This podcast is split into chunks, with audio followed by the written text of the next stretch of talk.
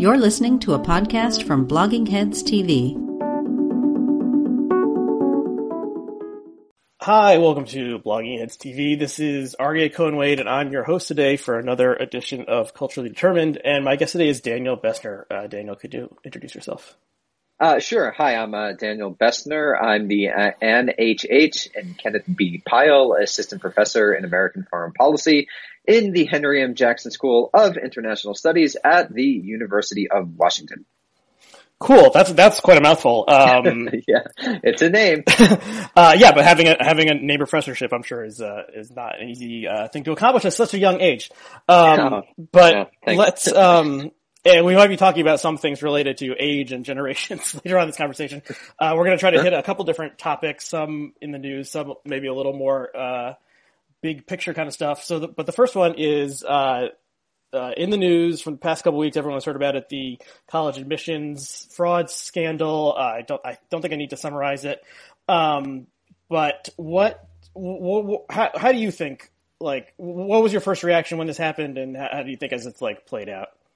Well, I think my first reaction, and, and, and, probably this is repeating what many people say, is that this is just, you know, an, an illegal representation of a process that already goes on already with elite donors like uh, Kushner's father, Jared Kushner's father, you know, buying buildings, getting him into college, uh, et cetera, et cetera. But, but to maybe say what, what, what isn't as much um, said, and this is something that I really only appreciated when I began teaching at the University of Washington, is is beyond the the fact of the social reproduction and the status reproductions that necessarily go into the process of elite college admissions. I think it also represents a cultural problem where where many students who, for example, either don't have the money to go to these rich schools, let alone bribe people to get into them, or or, or for some reason don't have the the cultural uh, the cultural cachet or, or the or the basically grow, growing up experience to get into them, basically view them themselves as inferior to the people who get into these schools. And, and, it's interesting when it relates to meritocracy because meritocracy has been such a governing logic of American public life since 1945.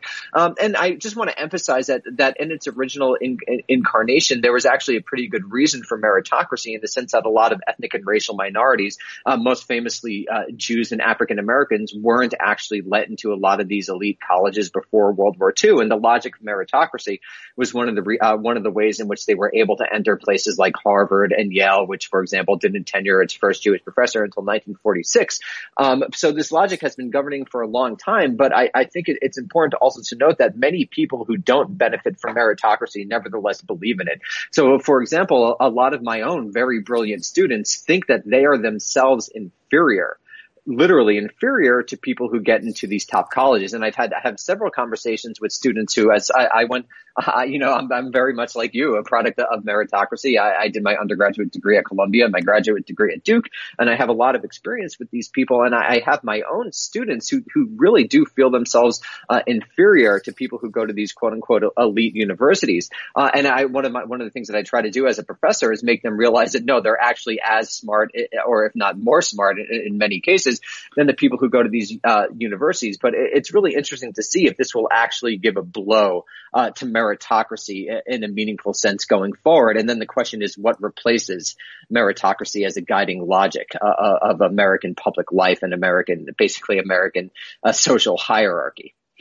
Okay, that's interesting. Um, yeah, so like like you said, um, I went to an Ivy League school, uh, Yale University, at which just within the past 48 hours they announced that the one student who was admitted, uh, you know, admitted fraudulently by this uh, guy who was running the scam to the soccer team, uh, what her uh, acceptance was rescinded, and I assume she has to leave campus. And, and it seems like um, some of these students didn't know that their parents were doing this on their behalf, so you kind of had to feel bad for these students who were, you know, manipulated by their like crazed parents and thought they were good enough quote unquote to uh, to get into an elite school and, right. and then finding out that they aren't and in some cases becoming like laughing stocks like the um, uh, daughter of Lori Loughlin um, who's like a Instagram influencer apparently and um, you know some of her uh, videos were make, making the rounds and people were making making fun of her really you know. Yeah olivia jade who has a huge oj sign in every one of her her videos just shows that gen z doesn't know the 90s yeah that, that's that's funny. Um, yeah but she um, i mean what's fun i mean there's so many places you go with this but just on her in particular it's like if you're the daughter, okay, Lori Loughlin's not like a superstar, like she was, I, I actually had a huge crush on her, um, back in the late 80s, early 90s because she was Aunt Becky on, on Full House. Um, but since then she hasn't really done a lot, but you know, she's an affluent person and she could afford to pay $20,000 to this, this, uh, guy to get her, uh, daughter into USC, but the daughter has a million, um, like followers on Instagram or something along those lines and is like a spokesperson in some respect or is getting like sponsored by uh, cosmetics brands and things and things like that. So, you know, she is talented and attractive enough to participate in this like newly created economy of the influencer. And so it's kind of funny like why and and has uh, parents of means to, you know, even though they're not, you know, billionaires. Um, although actually I think her uh, Lori Loughlin's husband is the founder of Mossimo clothing company. If you remember that from the yeah. 90s. So it's a real it's real you know, hey, remember Mossimo the 90s? and Stussy, yeah. yeah, throwback kind of thing. Um, so maybe, yeah, so maybe they do have like, you know, $20 million in the bank. And, you know, she'll be fine wherever she goes to college, more or less, like as long as she doesn't get like addicted to drugs or something. Like she, her, her she's an attractive white person, um, who has a million Instagram followers, like she's gonna be fine. So it's like curious to think like why, um, the parents decided that she needed to go to USC instead of like UC Davis or something or some other, you know, some lesser ranked school in the U.S. News Report, um, and so much so that they're willing to like break the law to do it. Um, so, yeah, yeah so it, it must be it must be social hierarchy, right? Because people like uh, Olivia Jade are not worried about slipping into the middle or working classes, so it must be, I think, an accoutrement right? It must be a social status symbol primarily for at least people like Lori Loughlin and Mr. Mossimo. Um, but, uh, but, so it's interesting. There's probably, if one were to, to, differentiate between the various parents who participated in it, I imagine for some of them, there actually must be some worry about their children sort of not being reproduced into the social hierarchy. But for Felicity Huffman or Lori Loughlin, it must have just been a status symbol, right? I mean, I can't imagine what else it could possibly be. They want to say that their daughter was able to get into USC or, or Yale or Harvard or, or whatever the case yeah, I, I suppose that's part of it. And, you know, people of, uh, you know, it's not just the Hollywood elite or Hollywood C-list who participate in the status, status symbol stuff. Um, you know, uh, my mom put a Yale bumper sticker on her car after I got accepted oh, into sure, Yale. Yeah. And this, uh, I grew up in a pretty middle class, uh, town. So yeah, this, it is like a, you know, the first, uh, you know, the first like major life accomplishment that your beloved child, uh, can do that you can kind of brag to everyone. Um, well, uh, just related to that, a quick, a quick, a quick interjection. I think it also relates to this rise of a certain philosophy of parenting where kids are, are, are basically considered to be some sort of status symbol for yourself, a product that, that you yourself, uh, you yourself raised, right? And then one, one could probably, uh, relate this to the larger sort of idea of consumer capitalism and neoliberalism that permeates American society, where children don't go to college to, to be educated necessarily or to enrich themselves, but are rather viewed as products of their, uh, uh, uh, are rather viewed by their parents as, as products, things that, that, that, that they could use, uh, to show around, which, which again, I think does reflect a particular philosophy of parenting that wasn't necessarily always there in, in American society where for a, a kid could be considered good if, if they did something, you know, worthwhile, not necessarily just, just got this status symbol. So I think it's also related to the idea of children, a child as a product, which is, which is, which is very unique and historically contingent in the last 30, 40 years of American history. Right. Although, okay, so if we, um, yeah, so there's the like brand, like you can, like you, my mom literally branded the word Yale on her car in sticker form. Um, and there's, so that, there's that aspect of it. Um, but you know, a hundred years ago, if, um, you know, Theodore Roosevelt's son didn't get accepted to Harvard, what would he, what would Theodore Roosevelt do? He'd probably just send a telegram to the president of Harvard and say, you know, I think you've made a mistake here. Could you pull a few strings and, uh, you know, uh, Teddy Jr. or whoever it was would be, would be admitted to Harvard. Um, so the, you know, and the, there's the legacy admissions. Um, so that, you know, that has played out. This is just like a more capitalized form of what used to happen where it used to be like the, you know, I assume a hundred years ago, the, whoever, you know, the small, there's probably just a couple people doing admissions at these schools. They would just like look at the list and say, oh, this person, you know, we, we know they're in the Mayflower, their parents are in the Mayflower Society and we'll let them in and maybe we'll let in a few like strivers from the lower, lower east side, but not too many. And, um, you know, and, and that's that. So yeah, it wasn't Yeah. the, the idea that these were like the most brilliant, talented children in the country didn't is like a relatively modern, uh, you know, idea that that that we've come up with. Um, well, it's it's a post World War II thing. So just to give a little bit of context to it, I think the World War II experience is really critical because it brought so many people from previously marginalized groups into the American state, into the American elite. And so the fact of this emergency situation, I mean, just to put to put a fine point on it, brought a bunch of Jews who would have never been in, for example, the State Department or the OSS or the OWI previously to the emergency of World War II into these elite power spheres, and that eventually permeated out into, I think, the university system as a whole, into this larger transformation in American culture to where meritocracy as opposed to birth rate, uh, or sorry, not birth rate, uh, sort of a birthright. uh, yeah, it's a birthright began to, began to become a new logic of American, uh, American society. So it's in some sense, it's just bourgeois oligarchy replacing aristocratic oligarchy, even uh-huh. though it's important to emphasize that the aristocratic oligarchy is still there. I, for example, I believe Meghan McCain was in the year behind me at, at, at Columbia right? And and that's not a bourgeois thing. That's a you know American blue blood uh, aristocratic thing uh, going on. Um, I don't know what you're talking about because she's obviously a talented woman. She appears on The View every day. Um, you know, clearly a woman of uh, achievement. Um, okay, so okay, so there's an angle to this that I think has been somewhat undercovered, strangely, because it's like one of the central points of this, which is that in almost all cases, so part of the, sometimes the fraud was they would hire someone to go take the SATs or whatever for, for, for the students. So that's like, you know, that probably happened before. But the, um, part of the fraud was, uh, bribing coaches at, at, colleges in order to use some of their number of like, um, you know, they, they, they get to pick a certain number of students every year. And um, so those, so the coaches were bribed. Um, the report, it's reported that at Yale it was 1.2 million dollars to bribe the women's soccer coach uh, to let in the student who has now been kicked out. Um, and they and the, the, student had you know no actual um, athletic talent. Uh, sometimes they were uh, a kind of fake resume was created showing them like at the rowing machine or something if they were bribing the crew person or running through the field if if the uh, soccer coach was being bribed. And uh, then they they got to campus and uh, seemingly none the wiser. Maybe they were like, "Hey, are you going to show up for practice?" And they're like, "You must have had some mistake." And then it was kind of forgotten about. Um, so, you know, in the Ivy League and in some other elite colleges, there aren't um, you, you don't get a scholarship for um, playing on the basketball or football team like you do at like a big state school um, because they don't allow that for whatever reason. But you can get you can get admission if, if you can afford it or go through the normal um, like uh, you know tuition aid process. Um, you can get in. And since you went to an Ivy League school and I went to an Ivy League school, maybe we had a similar experience. Um, there are a lot of, of recruit athletes in each class. The number I heard for my class at Yale in class of 2005 was uh, one in six uh, was was a recruited athlete.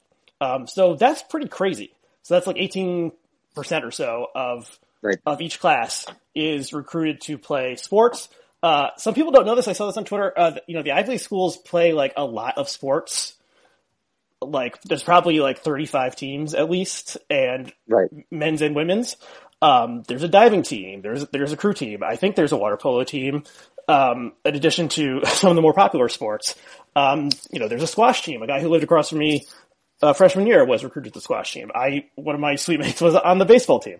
Um, so if you go, so if you go to one of these schools, you realize pretty quickly that there's a different level of academic preparation or whatever you want to call it between the students who are recruited to be athletes and the ones who get in through the normal channels as far as we know. Uh, and well, I would also just add add to that to the point you're making is that there's nothing as disabusing with regards meritocracy as actually going to an Ivy League school. Uh, I I wouldn't necessarily want to single out athletes, but what I found is that a lot of the people that I knew were really good at getting A's in high school and really good at pleasing teachers primarily. Like that, that was the thing that made, that made them ready for, for, for Columbia or a particular Ivy League school, right? It wasn't necessarily, uh, intellectual interest or, or, or uh, intellectual, I don't want to say capacity because what does that really mean? But I would say like they weren't necessarily interested in, in, in ideas or learning, but they were really interested in getting good grades. So it's also the, the ways in which meritocracy informed what type of, of people are, are admitted to the, you know, the upper echelons of the American elite, right? And I'm sure some historian in 50 years will be able to go back and see like how the, this particular culture of meritocracy informed everything from, you know, who leads our financial institutions to who leads the government to who leads our cultural institutions, right? And what does it mean that people who are really good at pleasing a particular set of high school teachers were then admitted into the American elite, right? I think this is, this is, a, this is a particularly uh, interesting problem and an interesting issue that I think would, would require uh, more investigation. And, and so, I mean, many, many of the athletes that I knew were actually in some sense, even if they weren't as good at getting A's in high school, they were actually more intellectually interesting in, in a way that they were trying to take advantage of the, the, this unique opportunity because let's say they were really good at basketball uh, or good enough to get go on the Columbia basketball team or the Columbia football team. They knew they were never going to play pro, but they were actually taking advantage of, of the of the opportunities afforded by their Ivy League education, as opposed to the kids, you know, who are the sons of the upper middle class, but really, let's admit, just the sons of the wealthy uh, and daughters of the wealthy who who were trying, uh, who who you know were really good at pleasing teachers, but were not necessarily so intellectually interested. Um, okay, so yeah, we're going along, um, you know, like anecdotes now, but I'll I'll just say from uh, from my perspective, you know, uh, so you know, there's a lot of different students. Um, the at Yale, the um, football and uh, baseball team in particular were kind of like the you know like classic jock kind of guys, and they were right. all in um, the All Rush Deke which is the uh, frat DKE, that, right? Yeah, right. The frat that yeah. has many illustrious members, including George H. W. Bush, George W. Bush, and Brett Kavanaugh. Um, this is the Yale Deke, by the way. Um, so yeah, so and they yeah, so that was like the class, the the more the most like not Animal House because they weren't like a group of um, lovable losers kind of thing, but like, you know, they would throw like the rager parties and, stuff like that. I don't particularly, and the other thing is a lot of them would be, um, econ majors because the normal major you had to be, um, you had to take, uh, 12 or 14 credits in, in the, in the major. Um, and econ you only had to take 10 and they also all wanted to, you know, like go be rich or, or work on Wall Street or something. So, so right, it was right, it was weird that like uh, econ was like the joke major at Yale that all the all the jocks took, and whereas you know in some other schools it's probably uh, has more of a, like illustrious sense about it. But I think the the comparison I want to make here is. Uh, the uh, you know constantly going, uh, never-ending debate about affirmative action. Um, on mm-hmm. Blogging Heads, Glenn Loury discusses this a lot, um, right. but without making the connection to the fact that a large number of students are admitted not for their academic, like they need to meet, meet some kind of like minimum academic standard. And right. after that, the coach picks them. And that's right, pretty fucked up if yeah. we're thinking about what these schools are supposed to do. And I'm not even well, getting into the legacy part of it. Yeah. Like what well, is it's, it's, ridiculous. They, they don't they don't do it in any meaningful sense. And and, and what I would what, what I would ask Glenn, who who I respect and have listened to for for over a decade now. Wow, Jesus, um, it, it is why is the conversation only around African American students as opposed to legacies uh, or athletes or frankly just rich people? You know, that, to me, you have to put the conversation around affirmative action in a larger cultural context, and namely in the cultural context of insatiable American racism that has defined the country from the very beginning. And this is just the latest instantiation of that. That, that to me, it seems like that's a much better explanation for why the conversation uh, around affirmative action has focused on African Americans uh, as opposed to these other groups who you just very rightfully, I think, mentioned.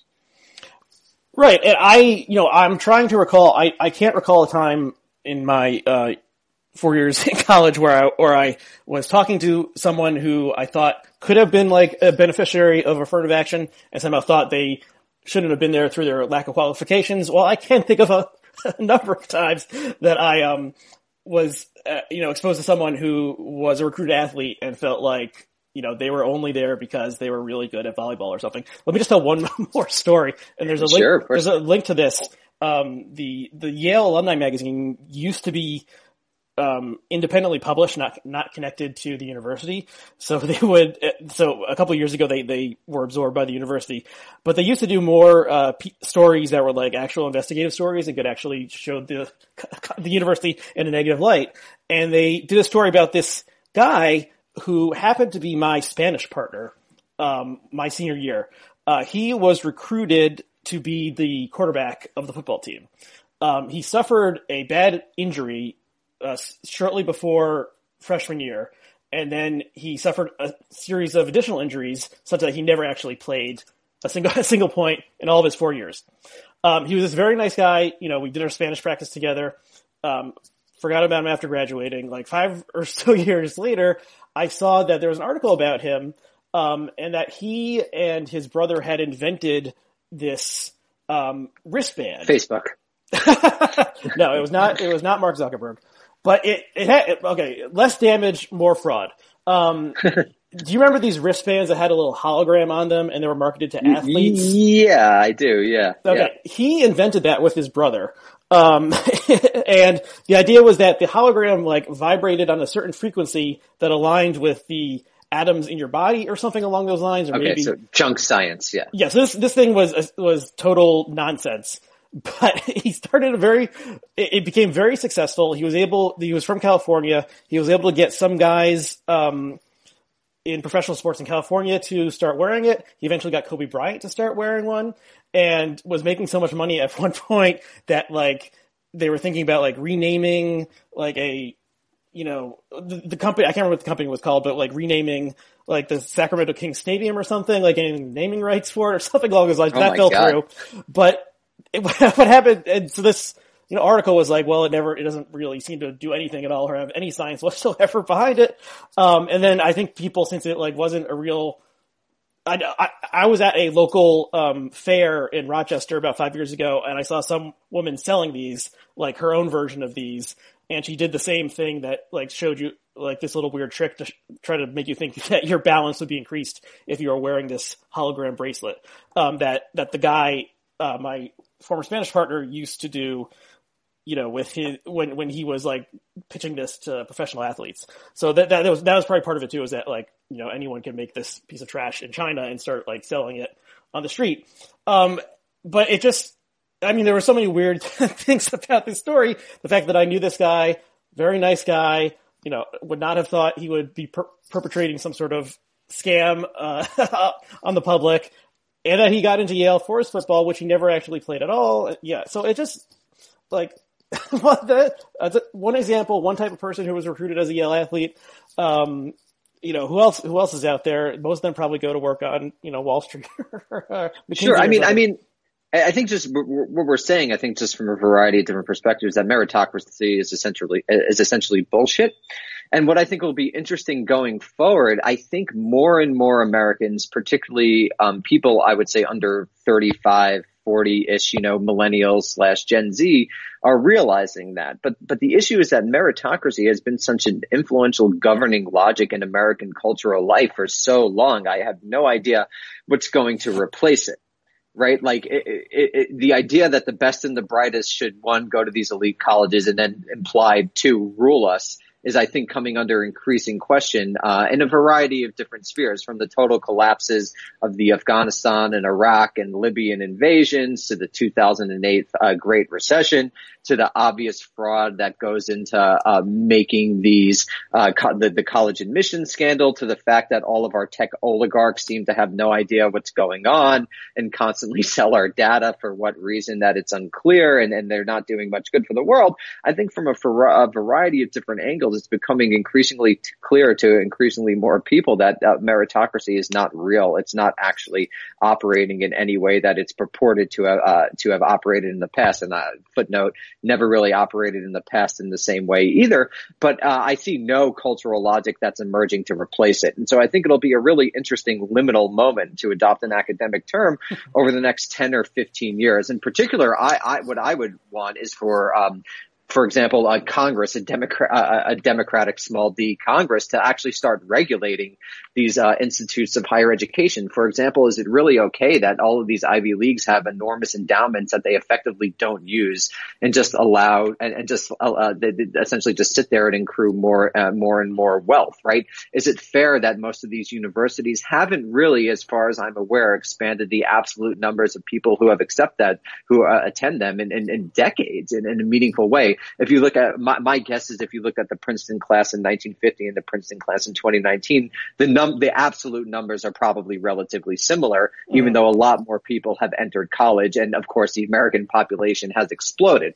right? So I also think that it, it clearly this industry, and that's what frankly higher education has become, slash maybe to some degree was. I do think that it was less of an industry in the past than it is today. It certainly is today. Uh, whether this industry needs to be regulated like many other industries in in in our world, because you could effectively, I think, and meaningfully think of the Ivy League as a cartel or a monopoly, right, on who gets to enter the American elite. And we mm-hmm. maybe need to reconsider whether that's the most uh, effective means to, to, to construct the hierarchies that at least until this point continue to define our society. Now, like maybe the socialist turn indicates that we don't necessarily want these types of hierarchies. And that is, I think, an important uh, path and, and, and a number, uh, a lot of questions that raises uh, questions to pursue. Um, but I do think in, in the short term, I think there, there should be definite discussion about regulation of these types of processes going forward. Yeah, I think the um, you know the the sticker price of the the high end universities uh, you know increases it's unconscionable. like fifteen to two thousand dollars per year, uh, such yeah. that I don't see you know it's gonna it's probably right around the like um, median income, like household income at this point, and it just like nothing is stopping it. Right. So it seems like the, something has to change there. Like it can't keep, I can't keep on going up constantly because wages aren't no. going up constantly. Um, yeah, so and they, haven't in forty years. right. Um, you know, I was I was talking to a friend about this, and she said, you know, why doesn't Harvard just admit like everyone who applies, like all one hundred thousand people who apply? Um, well, the, so they can't admit everyone who applies for like and have it you know, all located in Cambridge, like in the current building. So there's that. But also, like, if they just let everyone in, well, then it would be Harvard. Like, Harvard means something. It means you have been chosen. Um, you know, the the sorting hat has has, cho- has, chosen you and put you in the house that that you correctly belong in. And if there was like Harvard Online or something that was free and gave you like access to all the same courses and everything, it still wouldn't it wouldn't be the same as like real Harvard, where you're hobnobbing with um, you know members of the children of the, the children elite. of billionaires. Yeah, yeah, yeah, the children of the elite, effectively. Yeah. Um, okay, I think that's that might be enough for this this topic. Um, do you want to worry, talk? We'll be hearing more and more about it. I think, as I said to you before we started going, there is nothing that the elite media class in the Boswash corridor cares about more than elite college admissions. Uh, and so, especially as the Russian scandal fades into the to the ether, I think we'll be treating each new update from this admission scandal like we were treating the sort of every slight update from the Mueller investigation. uh, I wouldn't be surprised if this is one story. You know, everyone talks about how stories disappear. I wouldn't be surprised if this is a story that lasts uh, for for quite a while, for the next year or two. Yeah, I yeah, I think you're you're right about that, and it has so many weird angles to it. I mean, when's when's the last time that like, you know, semi prominent uh, female Hollywood celebrities in middle or late middle age were involved in like criminal conduct? Uh, I, you know, I can't think of anything right. that, that's coming to mind. Um, so there's that, and you just all this, the like psychic energy that's devoted among the like upper middle class to university. Yeah, I, I, I, mean, you and I are from that world. I can I mean, how many conversations did you have growing up about elite colleges? in the family, outside of the family, it's a, truly an obsession. It is truly an obsession. Uh, and, and, it's kind of sad because not everyone who goes to an elite college is that happy. You know, let, let me tell you. And so, you know, it, it, it's sort of, we, we've focused on the means to the almost total exclusion of the ends, right? So what, what's the, what's the, what's the prize of going to Harvard? Working 90 hours a week at Goldman Sachs in some soulless job, you know, so it's interesting that we focused almost totally on the means and not the ends. And it might be time to really refocus on the ends of, of elite college education, uh, and also not only elite college education, I, I, would underline, but college education generally. So when I ask my students why do they go to college, literally 100 out of 100 answer to get a job. Mm-hmm. To me, that is problematic. Right. The purpose of college, in my ideal opinion, my idealistic opinion, would be to learn about the world, to live a better and more fulfilled life right? Not necessarily to get an economics degree and then work for McKinsey. So I think maybe if this if this scandal does actually refocus refocus or reframe the discussion on on college itself and the purpose of college, uh, that would be a really useful and helpful thing. So hopefully something positive will come out of this this scandal. Mm-hmm. Yeah, and I'll just throw in my um, my Ivy League athletics reform proposal, which is have um, three varsity sports for each for uh, men and women each. Uh, you know, football, basketball, baseball, soccer, softball, basketball for the women, and that's it. And everything else is a club. And if people want to participate in the club, they can do that, and it'll be a lot less, you know, effort and work, and people can still go to the Harvard Yale football game, which everyone loves to do. Um, but they, you know, they won't get to go see the, you know, specially picked a polo team playing or the, uh, or the divers or whatever. But, you know, those people can go to a, a big state school that has a huge athletics program or something like that if they, if they, if that's what they want to do. Yeah. And, and athletes should of course be paid. I mean, it's not even a question that athletes should of course be paid. yeah. Yeah. So yeah, I, I agree with that. So, yeah, especially the, yeah. the, the, big, you know, the big game ones um, uh, yeah, involved in March Madness yeah. right now. Um, okay, so do you yeah. want to talk about aesthetics and ideology? Do you want to talk about something else sure. right now? Sure, sure. Yeah, we could we could do that. So I, it was just a question that that that that that that came to me recently with all the discussions over Black Panther surrounding the Oscars and, and Captain Marvel uh, surrounding uh, uh and surrounding Captain Marvel, which I believe is the first female-led Marvel superhero movie. It was just interesting to me how uh, basically large corporations were able to make a lot of hay uh, both of these uh, these you know basically corporate products. I think regardless of where you stand, I think you have to admit they're you know these large budgeted corporate projects, and we're essentially able to make uh, to, to, make arguments in favor of seeing them based on these particular uh, liberal liberal principles, right? And, and it was really interesting to me how corporations have been able to manipulate people into seeing their products as some sort of radical social action and radical social political action. And so to me, this seems like the ultimate melding of, of capitalism and culture and ideology and culture uh, in, a, in a very meaningful way. And also, just to add a quick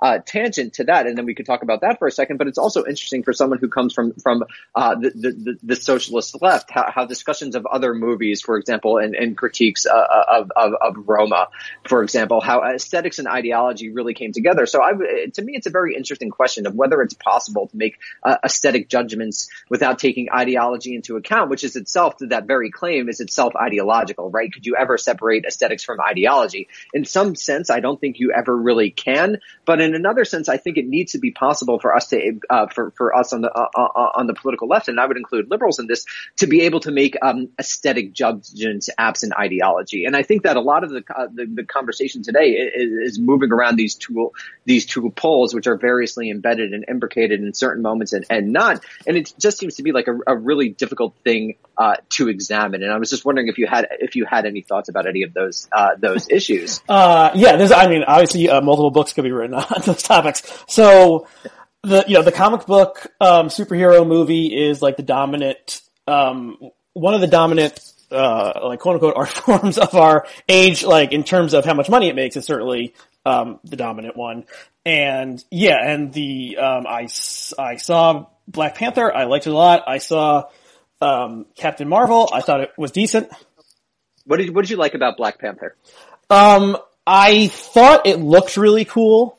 Yeah, um, it was amazing. It looked amazing. Yeah. Uh, you know, the whole war, like the Wakanda that created was, was cool.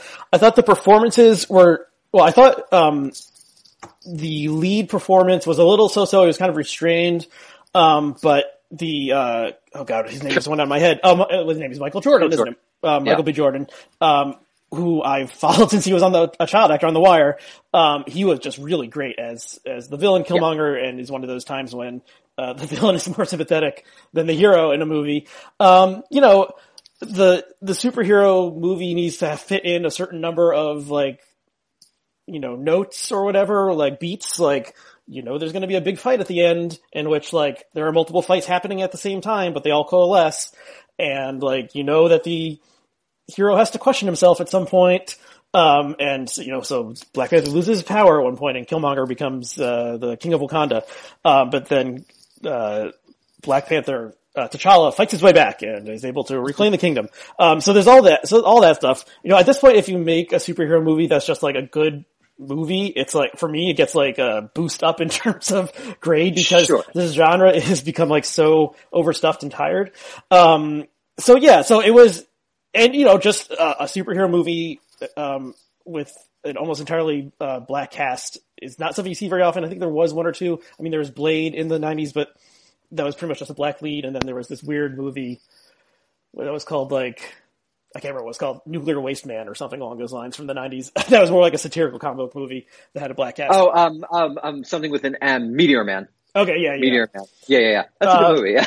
but yeah, so this is like you know a, a serious comic book movie, and yeah, so I I enjoyed it. I, But didn't would- its politics, its politics to me seemed so strange. So its representational politics were, were of course great. You know, as you, as you just said, an all African American cast and really good performance from, from Michael B. Jordan, um, in particular. And I, and, and I also like the woman who played his sister. She was like extremely charming and extremely funny. And she was also great on a, a Black Mirror episode. But its politics in other ways were also to me they read so strange. The fact of basically a neo monarchy on the one hand you know basically a hereditary monarchy as being the, uh, the you know the, the the valorized political system. Uh, and then even even more than that because whatever they they sort of like kind of end that but also not really at the end. They sort of reaffirm the importance of hereditary monarchy which is sort of a strange thing for Americans to embrace as progressive, but let's leave that to the side. But the solution to the problems of sort of like global blackness in a sense was to create an international NGO,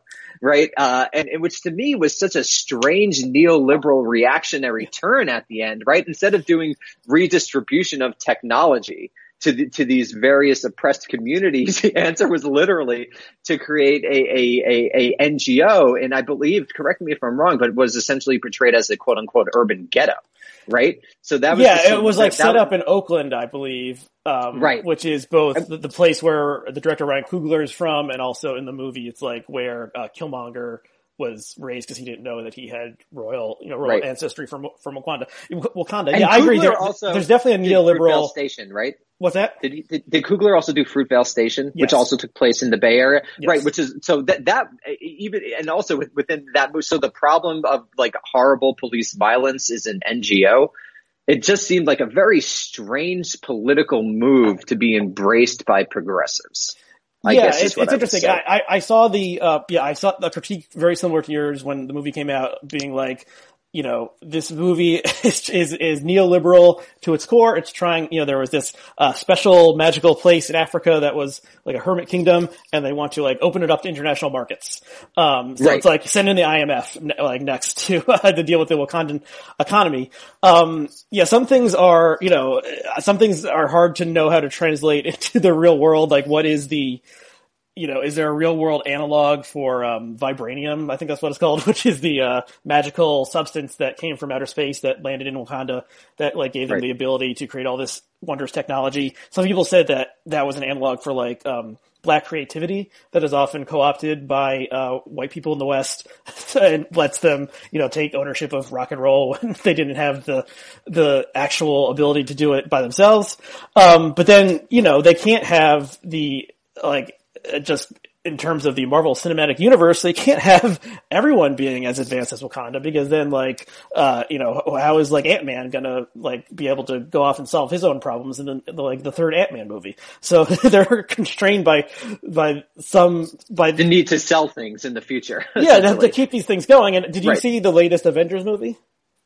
Uh, no, but I've read five thousand articles about it. So yes, Okay, so spoiler alert for anyone who hasn't seen it yet. Um, half the characters die at the end, right, And, and, they they're going to come back in the dust. next one. yeah. Um, and including Black Panther, and then you're shocked, but then you think, wait a second, Black Panther made a billion dollars worldwide. They're not going to kill him off like at the end of the Avengers movie. Of course, he's going to come back to life, and that that is actually a key part of uh, the comic book heritage is that characters die and then they are resurrected and come Right. back to life, and the things get rebooted constantly and reinvented, and um, you know, it, it Right, like, Crisis of Infinite Earths is the famous, and I think the best one of these stories. It still holds up, I think, really well.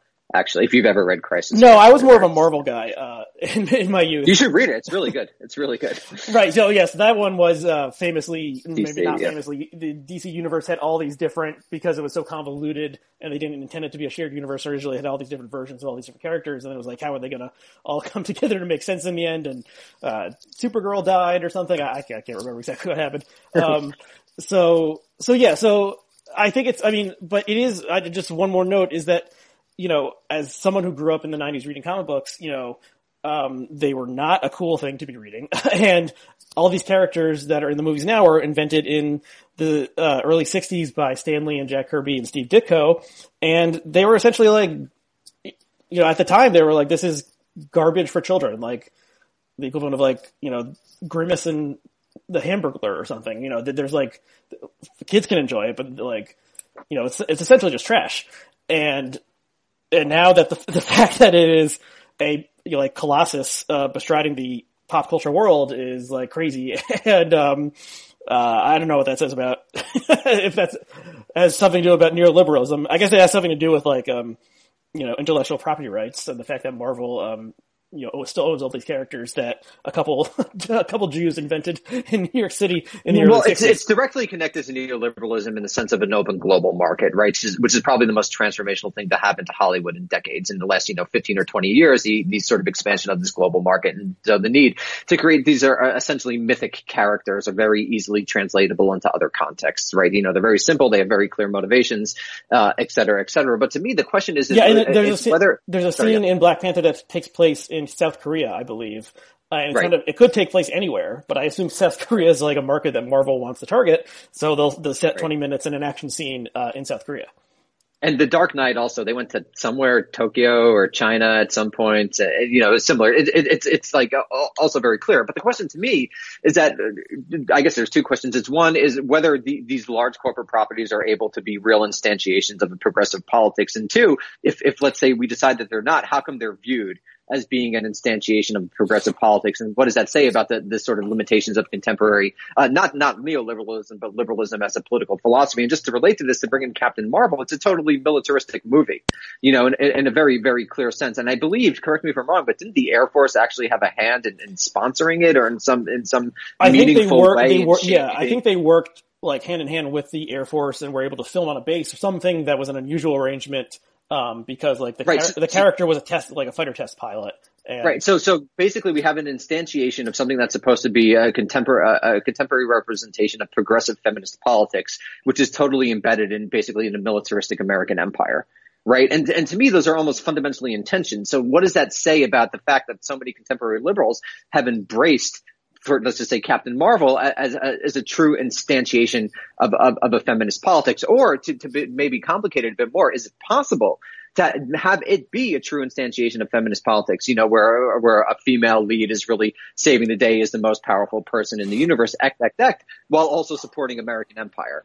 Right. And what does that say about the embeddedness of these two philosophies, or maybe that they're just riding on different tracks and don't intersect? To me, it seemed like her femininity was actually directly related to the militarism, right? That, that she was shown as being like very beautiful and, and very attractive while in these sort of like hyper aerodynamic planes that are ultimately designed to kill people. to me, that is, that is something that is fundamentally in tension and again raises interesting questions about the confusions or tensions inherent in modern liberalism.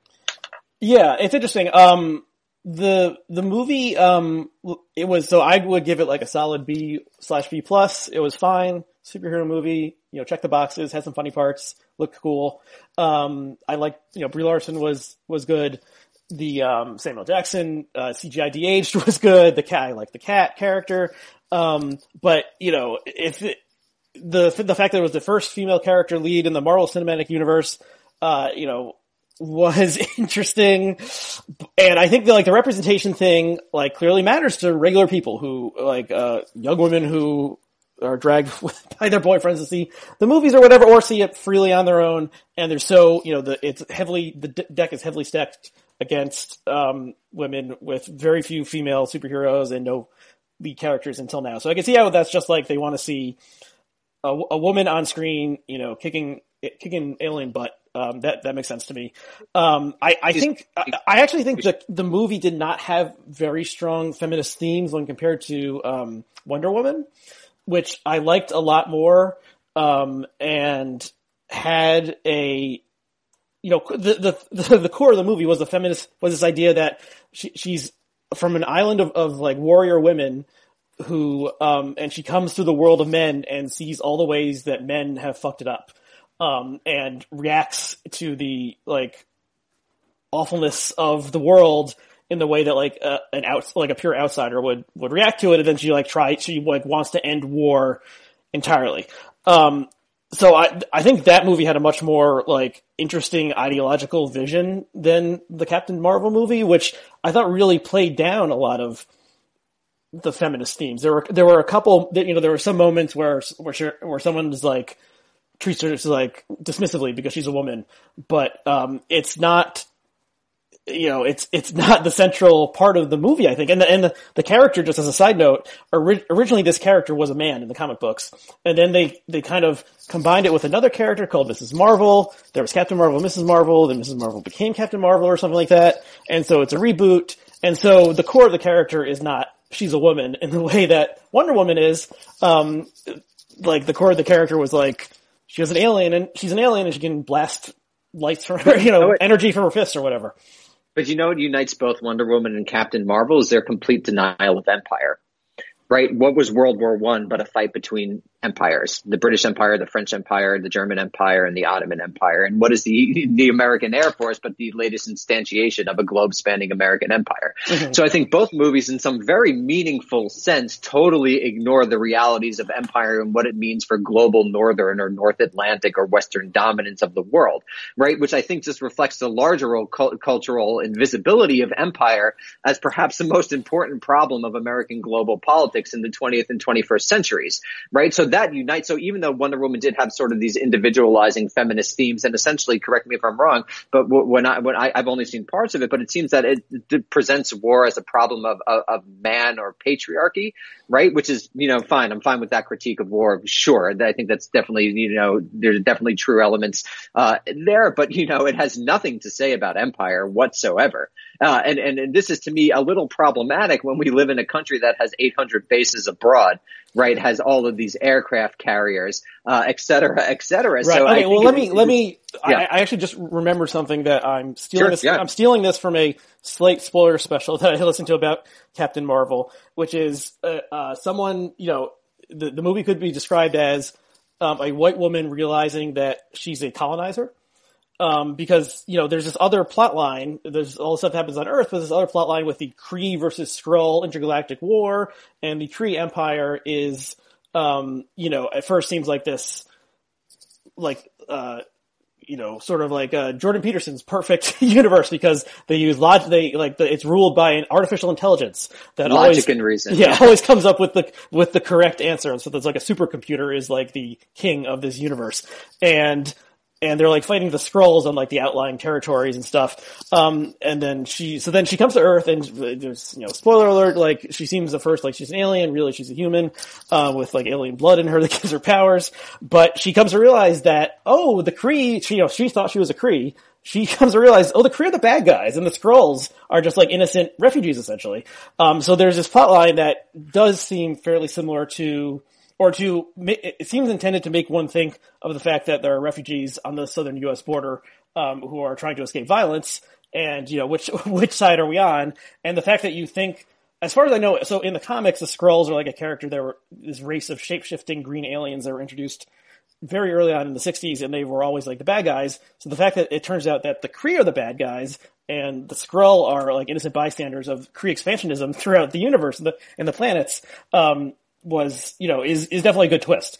Um, so there is that. Sure, sure, but then so you have the tension then of the iconography of American empire, and particularly American technological empire, particularly drones, you know, and, and, and ships uh, un, uneasily coexisting with this larger sort of anti-imperial message, which is also something that goes back as far as Star Wars, right? Like at the very moment of American, you know, American height of global power in the, you know, in the post World War II period, we have this movie that valorizes rebels, right? And so there's, there's again, the Americans want to imagine themselves as people who are actually anti-imperialists when they basically, uh, I think essentially unknowingly um, rule the largest empire in the history of humankind, right? Which again also portrays some very problematic messages about uh, contemporary liberalism that that that valorizes uh, Ca- uh, Captain Marvel as this progressive political thing. Yeah, and I think either I think George Lucas said either for the original Star Wars or maybe just for Return of the Jedi that he was thinking of the Vietnam War and how mm-hmm. uh, you know the Viet Cong were able to uh, defeat the American Empire in the way that like the um, the Ewoks are able to defeat uh, the giant machines of of the uh, the Galactic Empire, um, which is of course incredibly problematic because that totally other. I mean, the Ewoks are literally little tiny others, right? Right, who have a quote unquote primitive society, but who are nonetheless through this sort of pluck able. Oh well, really, with the help of white people, are able right, to right. Uh, overcome the empire. Right, so that's a very at best muddled. Yeah, muddled and, that's the, the, problem you run into whenever you try to do any sort of like um, metaphor or analog involving aliens, comparing them right. to like different groups of humans. Uh, you can very easily run, run into trouble. Um, but yeah, it, it's I I think in um, I think in Captain Marvel there is a hidden like anti-imperialist um, message there. Um, if people if well, people want to take it right? I mean, this is the, this is what's interesting about it as a cultural product. The anti-imperialist message coexists with this very pro-imperialist message, right? With you again using the iconography of American empire, right? And that's an interesting cultural product, right? Which reflects the very tensions of an age in which the American empire is is relatively declining. Right. right. I mean, well, do you think there's my, my cat is making a cameo once again? Um, do you think there could be a um a superhero movie that was like critical of American empire, or, or has one been has one existed already? Like, could such a thing ever uh, be made? I think that is basically impossible as long as these movies are made by enormous multinational faceless corporations.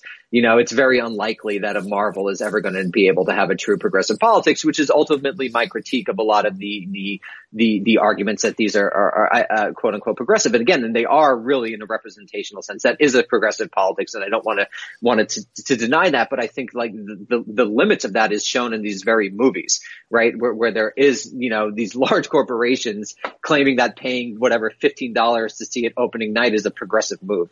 That just isn't. You know, there's no way that that could be framed as as a progressive move. Um, so then again, these are the tensions in, inherent in it, where where you do have a, uh, a largely, if not totally, African American cast, and the role that Martin Freeman played in Black Panther is also something interesting to investigate uh, at a bit more depth. Or, or, in the case of Captain Marvel, a female-led movie, which is in some real sense a progressive, tied to this hyper capitalist hyper uh, imperialist in most cases uh, politics. Yeah, and you know, there's there's a trend of um, trying to of companies trying to place their products or, or market their products as um, progressive or woke in some way. You know, the Gillette ad was the last big uh, one of those. Um, and there was the um, disastrous uh, Pepsi ad with one of the Jenner children. Yeah, uh, Kylie the, Jenner. Yeah, with that weird protest, um, which everyone hated. But the Gillette, I don't. Well, we'll to, I don't know. I want to see what, whether um, Gillette sales went up or down after that one. But and so you risk um, pissing off if if, it, if the progressivism is too overt, you miss pissing off the conservatives who um, spending spend money as progressives do and constitute, you know, 30 to 40% of the American public. Um, so then if the theme is sublimated, like the hidden anti-imperial theme possibly in, uh, in Captain Marvel, then, you know, maybe the conservatives don't get riled up about it. Although there was this weird controversy about something Brie Larson said that pissed off the kind of like Gamergate for comic book movies people. Um, and but and but then the you know the sometimes controversy is good, and if everyone's talking about something, then maybe it makes people want to go out and spend their spend their money. But yeah, I think anytime some a corporation that wants us to, to buy their product and spend money is trying to say they're doing something uh, good for the world or uh, good for uh, some political movement, we should be very skeptical um, about that. And um, yeah, essentially, corporate progressivism is in some sense an oxymoron right? And and I would like more discussion on sort of the liberal side when they when they praise the representational politics. It'd be more interesting, frankly, in the latest issue of Slate or wherever if they actually investigated the tensions in the movie, right? That that is actually a more interesting critical take to to to take. Mm-hmm. Um, and, and that would, that would, I think, improve the discourse of liberal criticism, which to me has, has somewhat descended into cheerleading of corporate products, which again, whatever, you know, you feel free to do that. It's just not particularly interesting. Yeah, there's a lot of you know you can make you can write a blog post very quickly about either right. uh, you know this hooray for this because it's woke or boo for this because it's not woke, and I assume they do it because people click and read on it because that's what they that kind of like I don't know, it's, it's a tribal kind of thinking. Um, you know, gets you know gets the the the ad rates uh, up a little bit or something or something like that. So yeah, there's no um well we know there's no ethical consumption or capitalism. Um okay, do you want to, okay, so on that note, yeah. Uh yeah, that's, that, so that's a good place to that topic. Why don't we do one more topic? Uh do you want to talk Sure. generations? Do you want to talk Bernie Bros? What do you think? Whatever, I'll let you decide. Spin that wheel. Spin Okay, well, so- wheel. okay, let's skip generations because I've maybe we do that another time. Um, let's go to uh, uh, politics. Bernie Sanders, Bernie Bros. I guess. Uh, so, I, so I'm guessing um, you are a you are supporting uh, you are feeling the burn once again and, and supporting Bernie Sanders in in Yes. 2020. Okay, Yes, so I, I am. I am feeling the burn. so what? Yeah. Okay. So first of all, how do you think like things have rolled out in the like past two or three months when, when almost all these candidates have have declared, in particular for Bernie? what- it's very interesting to me because I, I, it seems to me that, that of all the candidates, Bernie clearly has the most support. But if you read the media, it, or or go on Twitter, um, it doesn't appear that that's the case. So I tell me if I'm wrong, but the polls seem to repeatedly show Biden number one, basically at like 27% or something, and Bernie number two at 20%, and then Kamala Harris at like 11% or whatever, Yeah. and then down, down and down and down and down. But that is not the conversation that is have uh, being had in, in elite media spheres. Uh, or, or, or tell, tell me if you think I'm wrong, but that's my sense from being on Twitter and, and reading all, all all these articles. So, so to me, that's something strange that people seem to be denying. You know, the obviously empirical reality, empirical so far as it goes, of of Bernie's obviously. Um, mass appeal, uh, but uh, uh, but with uh, but despite that, I, I mean, I think he's doing really well. I- I, don't think he's had uh, any serious missteps. He's made a lot of, I think, really clever hires,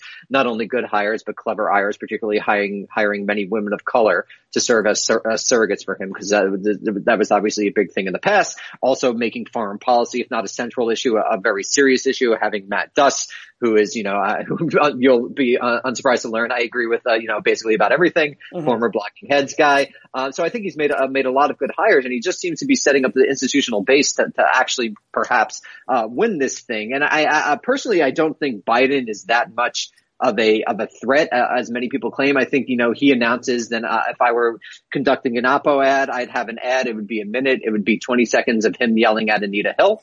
20 seconds of him calling African American super predator, children super predators in the 90s or whatever racist phrase he used. And then 20 minutes, uh, I believe, of him, you know, having uh, questionable opinions of abortion in the 1970s. So I think Biden will actually be pretty uh, kneecapped fairly quickly in this electoral context and that Bernie will, will hopefully, at least hopefully for me, uh, rise to the top. Um, but this isn't really how it's being discussed, which to me is somewhat odd.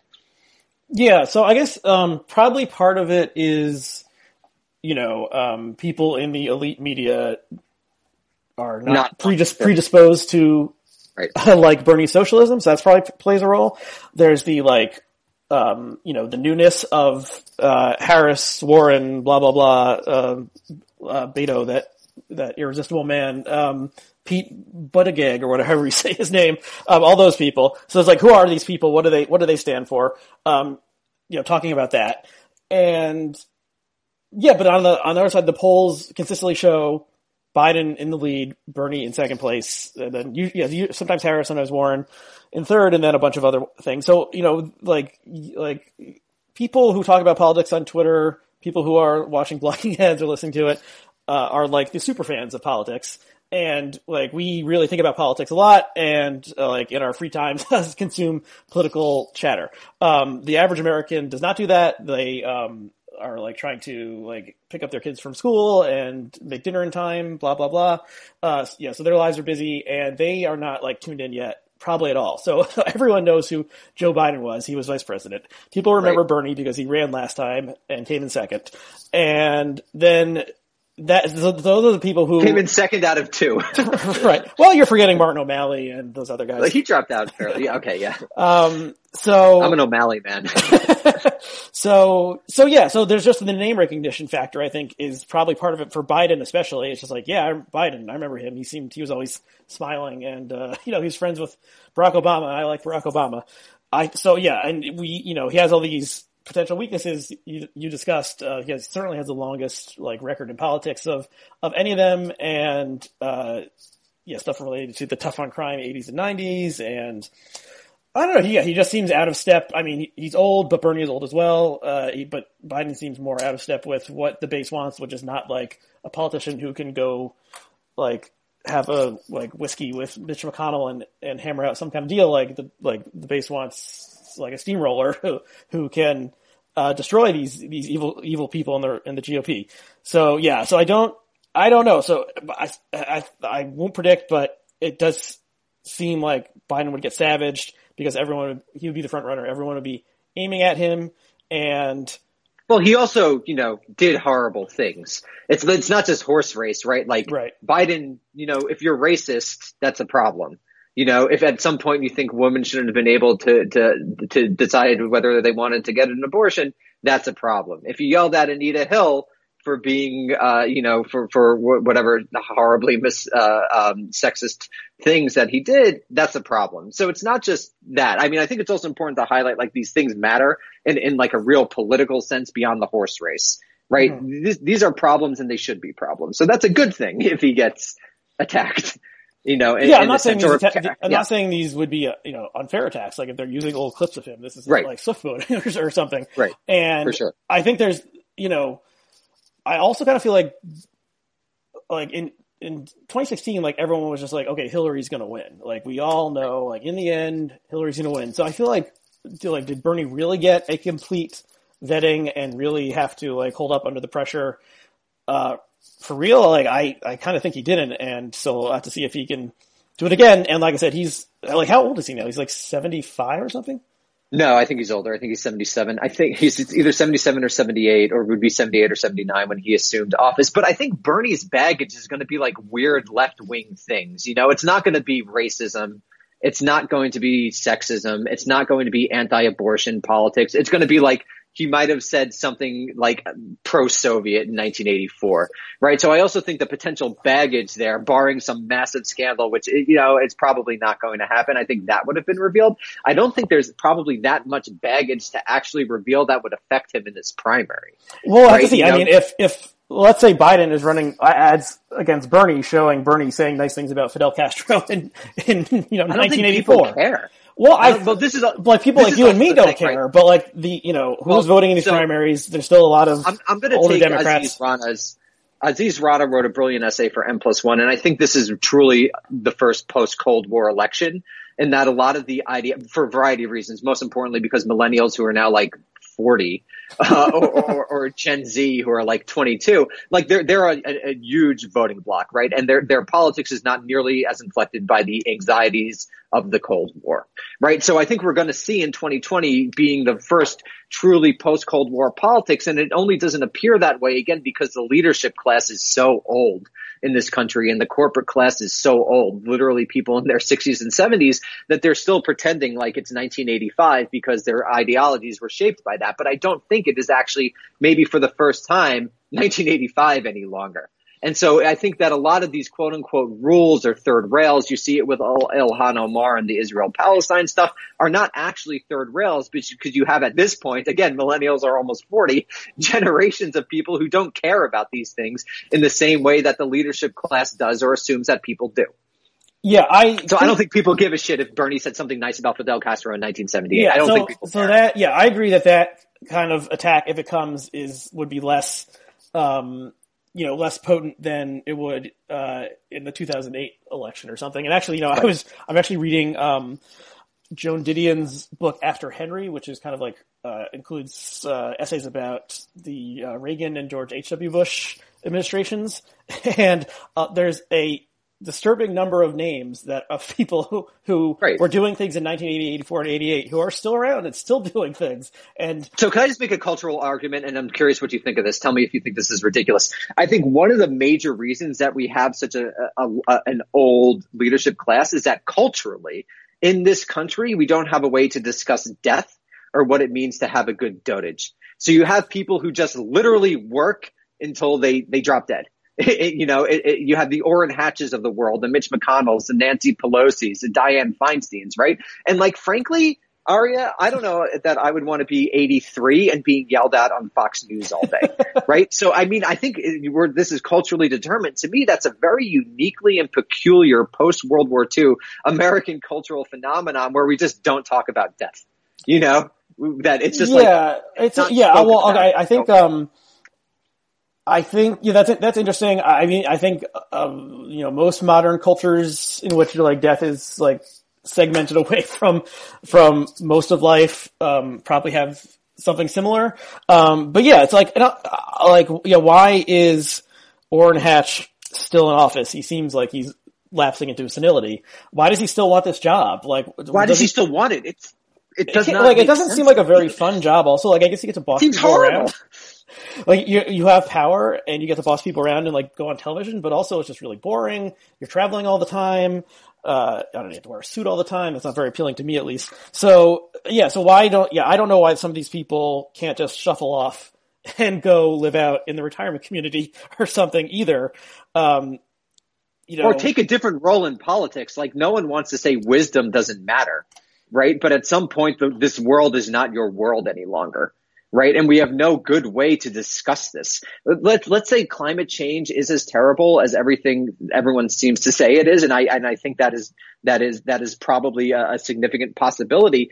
Then this is actually extremely problematic you know that that we have these people shaped in a totally different world that is no longer the world that exists making our political decisions like and you saw with like diane feinstein yelling at those little kids right it's just like a different world and we have no way culturally to really discuss that Yeah, I think, um, yeah, it, we are it, like, if you, the average age of people in the U.S. Senate has to be like 60 around there, maybe even older. And the democrats are older than the republicans i believe um, so, you know, a, a class of like younger people was ushered in in this past election. Um, and, you know, I like, I wonder, um, if, um, AOC want, like, does she want to be in government for life? Like, does she want to, like, does she, would, Oh, like, she has a safe seat. Like, she could probably stay Right. there as long as she wanted because some of these people, you know, are in the House of Representatives for 30 years. Does she want to Right. challenge Chuck Schumer? Does she want to just, like, she's 28 years old. Like, she want to just go do something else with her life? Well, this is also really interesting to me and another cultural cultural issue that I think is really important. I want to write something about this one day, but I think it's really interesting. I don't think people like Ilhan Omar or AOC or Tlaib or sort of the new class uh, of young Democratic, uh, uh, many many of whom are women of color.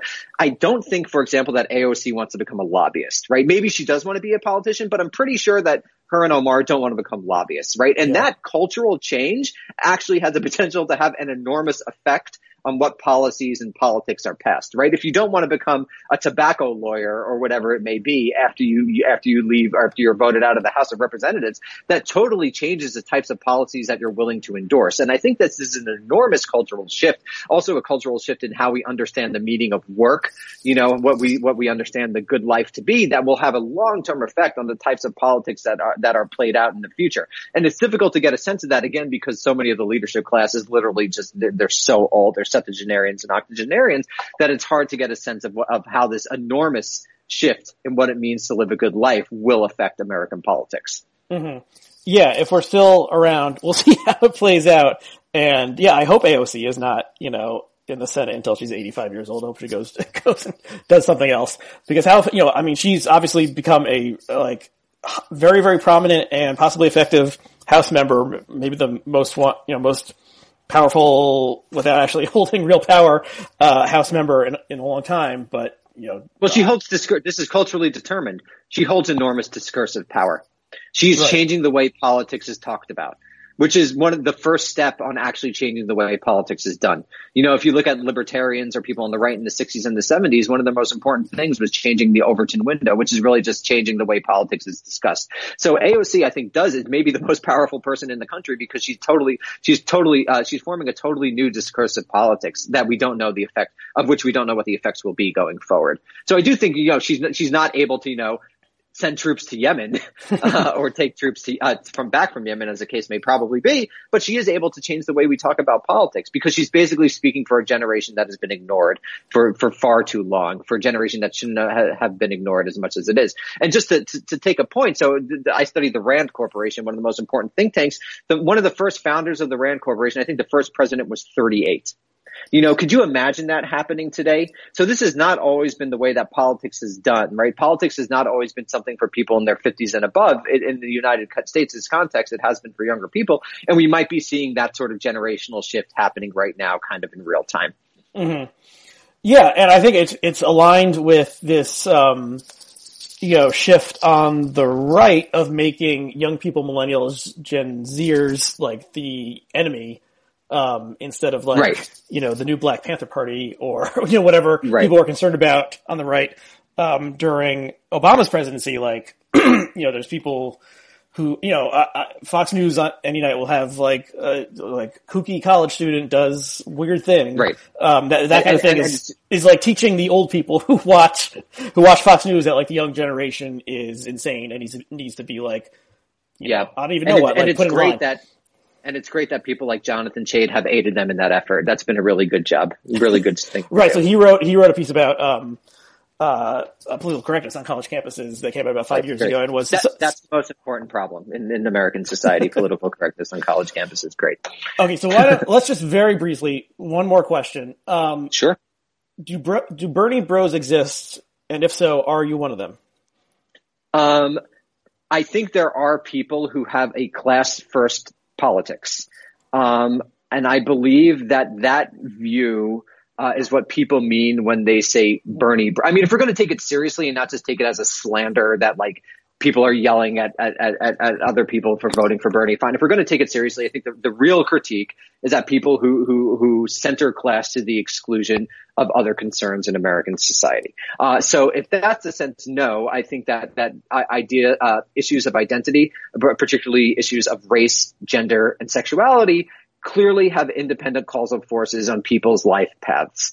Um, so I think if, if, if, that's what you mean by Bernie bro, I'm certainly not a Bernie bro. But if what you mean by Bernie bro is that I think Bernie Sanders uh, someone who has been remarkably consistent in his political vision for at this point decades if i believe that he has the best vision both domestically and in terms of foreign policy for the united states uh, then i would say that that yes I, I, agree with that position but i think that bernie himself isn't a bernie bro i think that bernie has made really important efforts. Uh, he's he's I mean I think he's actually a good political leader because I think he actually learns from critique. He doesn't just try to like paper over it with nonsense. I think he's made real efforts to incorporate issues of race, uh, gender and, and, sexuality into what had been uh, in his previous incanta- uh, incarnations. I wouldn't even necessarily say in 2016, but certainly in the 80s and the 90s and the 2000s, he focused more on class. I think he's incorporated these other sorts of issues into his campaign. Uh, so uh, I would say that Bernie uh, is not a Bernie bro. I am not a Bernie bro, and I would say the overwhelming majority of people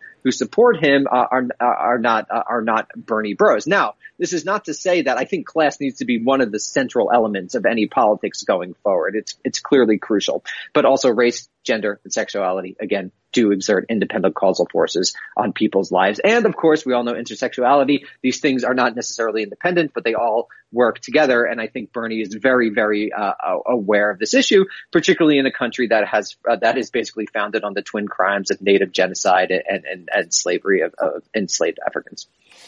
Okay. Um. Yeah. I. What. Yeah. Whether. So.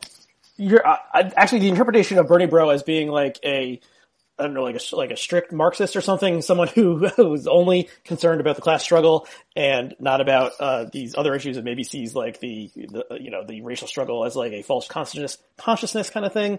Um, that like once the, the, class struggle is solved, um, the race stuff will, will fade away.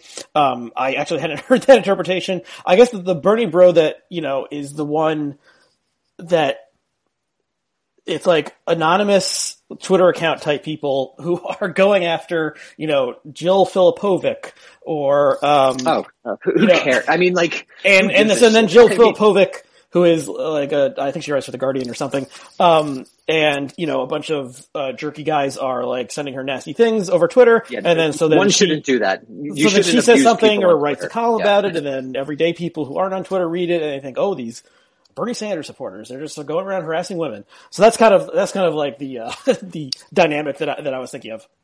I mean, I'm sure that does exist. I would, I would just urge my fellow Bernie supporters not to do things like that. I don't think that does the cause uh, any, any, any, any good. But I would also uh, urge people like Jill Filipovic not to make those sorts of, you know, you know, issues the center of your politics. I mean, if you have a voice at the Guardian, you shouldn't be wasting column spaces again on getting yelled at on Twitter. That's not the most important political issue uh, of our age. And and just to, to go back, you said Marxism. I would say that's a vulgar Marxist interpretation. There are many very sophisticated Marxist theorists, particularly the theorists of the Frankfurt School and Antonio Gramsci, who understood that everything could not be reduced to a materialist class politics. And if, uh, again, to the, to the Bernie bros who do have uh, basically a, a class first politics, I would also urge you to read the emendations to Marxist theory that have occurred in the 150 years since Marx's death. Okay, and you know, did you you probably knew this, but did you know that uh, Mayor Pete's father was the translator of Gramsci's Prison Diaries into English? I did know that. Yeah, actually, that's how I knew the name. I'm like, how do I know this name? And it's because of the, I've read the Prison Diaries translation. Right. And actually, uh, I would just underline, read, read your Gramsci. read Gramsci on hegemony. If you use that to augment your Marxism, you can't just read the Communist Manifesto, you can't just read Capital, you gotta read Gramsci. It's really critical. Uh, okay, everyone has their uh, reading list out there uh, by Professor Bessner. Um, okay, so why don't we wrap it up there? Um, so you are on Twitter. What is your Twitter handle? Uh, D. Bessner. D Bessner. Uh, mine is A R Y E H C W. Um, so uh, Daniel, thanks for coming on, and thanks to all of our viewers and listeners. And we'll see you again next time. Before you go, a quick message from the suits at Bloggingheads TV. Bloggingheads will always be free for you to watch and listen to, and we don't even go the NPR route of guilting you into donating during Pledge Week. But we do have a small request. If you enjoy Bloggingheads programming, rate and review us on iTunes. The iTunes algorithm weighs positive reviews heavily, so taking a few minutes to rate and review us will help more people find out about our shows. Also, of course, we encourage you to subscribe to our Twitter and Facebook feeds. Thank you.